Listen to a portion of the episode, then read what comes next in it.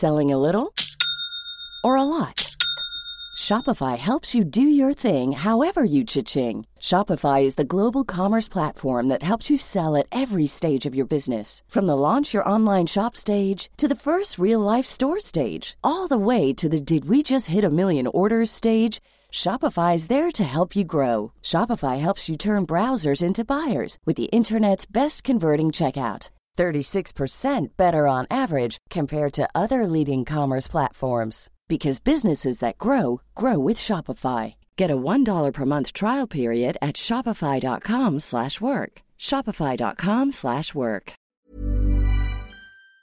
Plus de 200 blessés, 4000 grenades tirées, un manifestant entre la vie et la mort et deux membres des forces de l'ordre en état d'urgence absolue. Des violents affrontements ont eu lieu ce samedi à Sainte-Soline dans les Deux-Sèvres, donc dans le centre-ouest de la France. Le tout dans le cadre de manifestations contre un projet très contesté de méga bassine pour l'agriculture. Alors, de quoi parle-t-on quand on parle de méga bassine Pourquoi est-ce que ça fait autant débat? Et que s'est-il donc passé ce week-end? Salut, c'est Hugo, j'espère que vous allez bien. C'est donc euh, le sujet à la une des actualités du jour euh, aujourd'hui, que ce soit donc sur YouTube ou alors, vous le savez, en version euh, podcast audio sur toutes les plateformes de streaming. Alors commençons déjà par les définitions pour bien comprendre de quoi on parle ici. Une méga bassine, c'est en fait un énorme réservoir artificiel d'eau qui a pour but de fournir de l'eau aux agriculteurs et ces bassines, elles sont alimentées par un pompage des nappes phréatiques, les nappes phréatiques étant donc ces poches d'eau qui sont situées sous la terre. Alors plusieurs projets de méga bassines se développe ces derniers temps. La bassine de Sainte-Soline, qui est donc en chantier actuellement, c'est en fait la deuxième bassine d'un programme de 16 méga bassines prévues dans le bassin de la Sèvre niortaise, donc dans cette région en centre-ouest. Alors on va revenir sur ces tensions inédites et très impressionnantes qui se sont déroulées ce week-end, mais commençons donc par bien comprendre l'enjeu et le débat autour de ces méga bassines. Ces méga bassines, et je compte sur vous pour compter le nombre de fois où je dis méga bassines aujourd'hui, mais ces méga bassines, elles sont donc défendues par le gouvernement et par certains agriculteurs qui les jugent tout simplement nécessaires pour irriguer euh, en eau euh, les cultures en cas de sécheresse l'été. En gros, l'hiver, on remplit la méga-bassine à partir des nappes phréatiques et l'été, donc, si besoin, on utilise ces méga-bassines pour irriguer les cultures, le tout dans un contexte de sécheresse de plus en plus fréquente et de plus en plus intense. Ça permet donc de garder de l'eau pour euh, l'été. Et l'objectif affiché de ceux qui défendent ces méga-bassines, c'est d'éviter de puiser dans les cours d'eau et dans les nappes phréatiques, tout en continuant donc cette agriculture qui est mise en place aujourd'hui. Alors, euh, selon certains agriculteurs, sans ces méga bassines, beaucoup d'exploitations agricoles euh, qui sont euh, basées sur l'irrigation pourraient disparaître tout simplement dans les années à venir à cause de la sécheresse importante et plus largement en fait la production agricole pourrait donc baisser et l'irrigation au passage hein, pour bien préciser là on parle pas de la pluie qui tombe sur les récoltes ou quoi on parle bien d'une méthode avec des arrosages artificiels qui peuvent être nécessaires dans certains cas selon euh, les récoltes. Ça c'est donc pour euh, les arguments de ceux qui sont euh, favorables à ces méga bassines. Globalement, l'idée de faire face aux sécheresses en mettant de l'autre côté en quelque sorte l'hiver pour qu'il soit utilisé l'été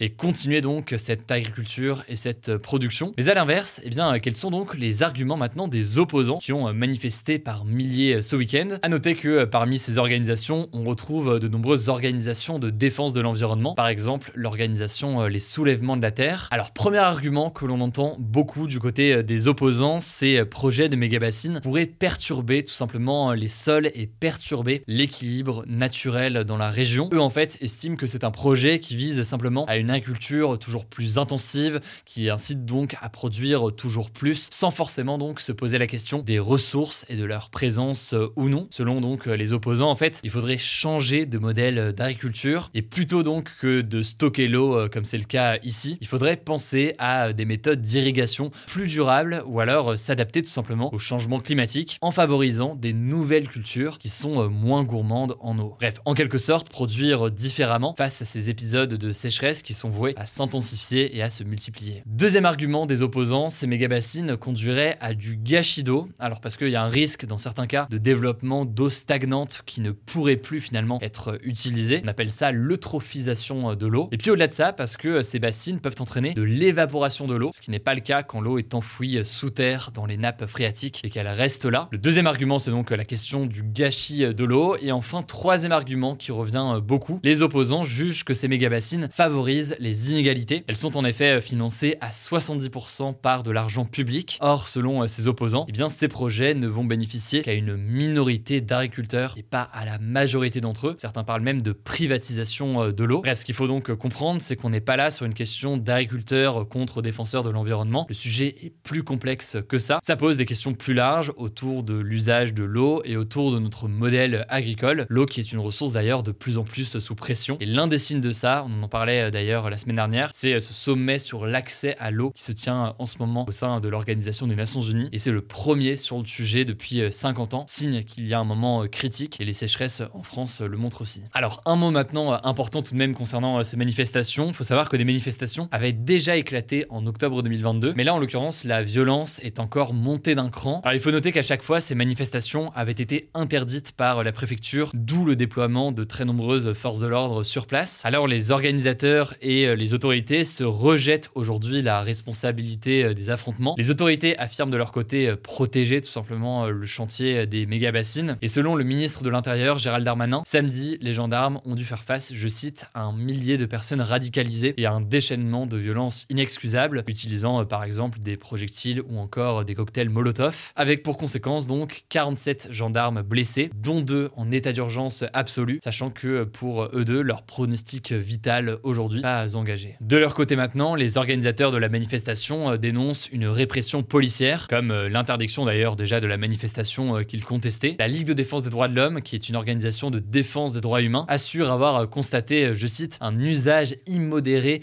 et indiscriminé de la force. Manifestants qui ont été surtout blessés par des éclats de grenades de désencerclement ou encore des tirs de lanceurs de balles de défense, les fameux LBD dont on parlait il y a quelques mois. Résultat donc, comme je le disais, plus de 200 blessés, près de 4000 grenades tirées entre les grenades lacrymogènes et les grenades de désencerclement. Un manifestant était aussi entre la vie et la mort hier soir et deux membres des forces de l'ordre donc en état d'urgence absolue. Je vous tiens évidemment au courant, mais ça me semblait essentiel de faire un petit point sur le débat qui entoure ces méga machines pour vous permettre d'y voir plus clair. Comme d'habitude, je vous mets des liens directement en description pour en savoir plus et on va continuer à en parler directement sur notre compte Instagram. Je vous laisse tout de suite avec Blanche pour les actualités en bref et je reviens juste après. Merci Hugo et salut tout le monde. On commence avec une première actu. Ce mardi, c'est la dixième journée de mobilisation contre la réforme des retraites. Des manifestations sont prévues dans toute la France et selon le renseignement territorial, il devrait y avoir un bond de la participation de la jeunesse qui pourrait être trois fois plus importante que lors de la dernière journée de mobilisation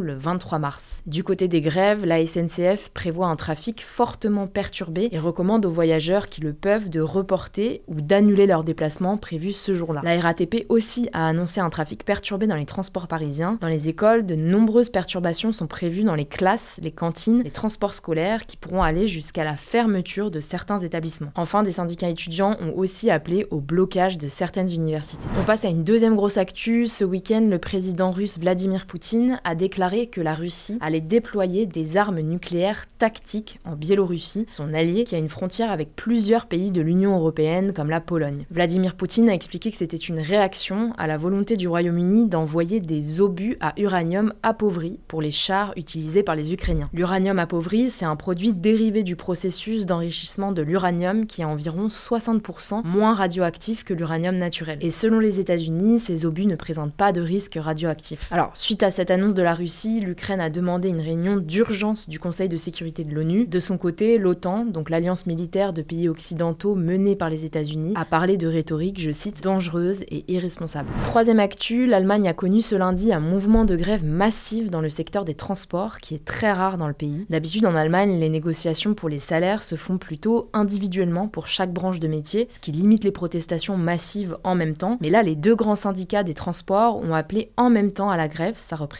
près de 3 millions de personnes. Résultat, il y a eu un arrêt total du trafic des grandes lignes de train, mais aussi la fermeture de quasiment tous les aéroports, les autoroutes, le transport maritime et les transports en commun étaient aussi fortement perturbés. Concrètement, les syndicats réclament une hausse des salaires de 10% minimum face à la hausse des prix qui a atteint plus de 8,7% au mois de février. Quatrième actu, en Israël, des manifestations massives ont eu lieu dans la nuit de dimanche à lundi après l'annonce du renvoi du ministre de la Défense qui était opposé à un projet de réforme réforme du gouvernement très controversée. En fait, en ce moment en Israël, le gouvernement tente de mettre en place une réforme du système judiciaire qui permettrait d'augmenter le pouvoir des élus sur celui des magistrats de la Cour suprême, la plus haute autorité judiciaire du pays. Le truc, c'est que selon une grande partie de la population, cette réforme met en péril le fonctionnement démocratique du pays. Du coup, depuis que la réforme a été présentée au mois de janvier, d'immenses manifestations ont eu lieu dans le pays. Et donc ce samedi, le ministre de la Défense a appelé à mettre en pause cette réforme, ce qui n'a pas du tout plu à Benjamin Netanyahou, le Premier ministre qui dirige le pays. Il a donc décidé de le renvoyer, ce qui a créé d'importantes manifestations. Alors face à cette forte mobilisation, le président d'Israël, Isaac Herzog, qui n'a pas vraiment de pouvoir mais plutôt un rôle honorifique, a lui aussi appelé ce lundi à arrêter immédiatement le travail législatif sur le projet de réforme judiciaire. Cinquième actu, on retourne en France. 150 influenceurs ont signé ce week-end une tribune publiée dans le journal du dimanche dénonçant, je cite, les dérives d'une minorité à quelques jours de l'examen d'un texte de loi qui vise à mieux encadrer la profession d'influenceur. Cette proposition de loi prévoit en gros de soumettre les influenceurs français aux mêmes règles que les médias traditionnels. On en a fait un post détaillé sur Instagram si vous voulez en savoir plus. Parmi les signataires de cette tribune, on pouvait notamment retrouver Squeezie, Seb, Lena Situation, McFly ou encore Cyprien. Sauf que dans la soirée, Squeezie s'est désolidarisé de la tribune en expliquant, je cite, avoir fait l'erreur de donner son accord pour que son nom apparaisse dans une tribune très maladroite qu'il n'a même pas lu. De son côté, Cyprien a déclaré qu'il ne faisait même pas partie des signataires, contrairement à ce qu'affirme le journal du dimanche. Seb s'est aussi exprimé ce matin sur France Inter, expliquant avoir signé la tribune sans l'avoir lu, en se basant sur deux trois échanges WhatsApp. Bref, on reviendra sur ce sujet plus en détail demain. Sixième actu, au Royaume-Uni, le gouvernement a annoncé qu'il allait interdire le protoxyde d'azote, aussi appelé gaz hilarant. En fait, ce gaz est de plus en plus utilisé par les jeunes pour ses effets euphorisants, on en a déjà parlé sur la chaîne. Concrètement, quand il est inhalé, il produit pendant quelques minutes des fous rires, de l'euphorie et des hallucinations. En plus de ça, il est très facile d'accès et pas cher. Le truc, c'est que la consommation de protoxyde d'azote a des effets très dangereux pour la santé qui peuvent aller du développement d'anxiété jusqu'au handicap moteur. Alors en France, ce produit est interdit à la vente pour les mineurs depuis juin 2021, mais cette interdiction est assez facilement contournée puisqu'il est toujours en vente dans les commerces et sur Internet. Enfin, dernière actu, la fin de l'impression automatique du ticket de caisse papier qui était prévu le 1er avril a de nouveau été repoussée à cause de l'inflation, a annoncé le gouvernement ce week-end. Cette mesure, qui prévoit donc de laisser le choix au client d'imprimer ou non son ticket de caisse, a pour objectif de réduire la production de déchets, sachant que près de 30 milliards de tickets sont imprimés chaque année en France. Mais donc pourquoi c'est repoussé Eh bien le gouvernement a expliqué être en lien avec de nombreux distributeurs et associations de consommateurs et que selon les remontées qu'ils ont, beaucoup de Français veulent vérifier le montant exact de leurs courses dans le contexte de hausse générale des prix. La nouvelle date devrait être annoncée cette semaine, ce sera a priori le 1er août ou le 1er septembre. Voilà, c'est la fin de ce résumé de l'actualité du jour. Évidemment, pensez à vous abonner pour ne pas rater le suivant, quelle que soit d'ailleurs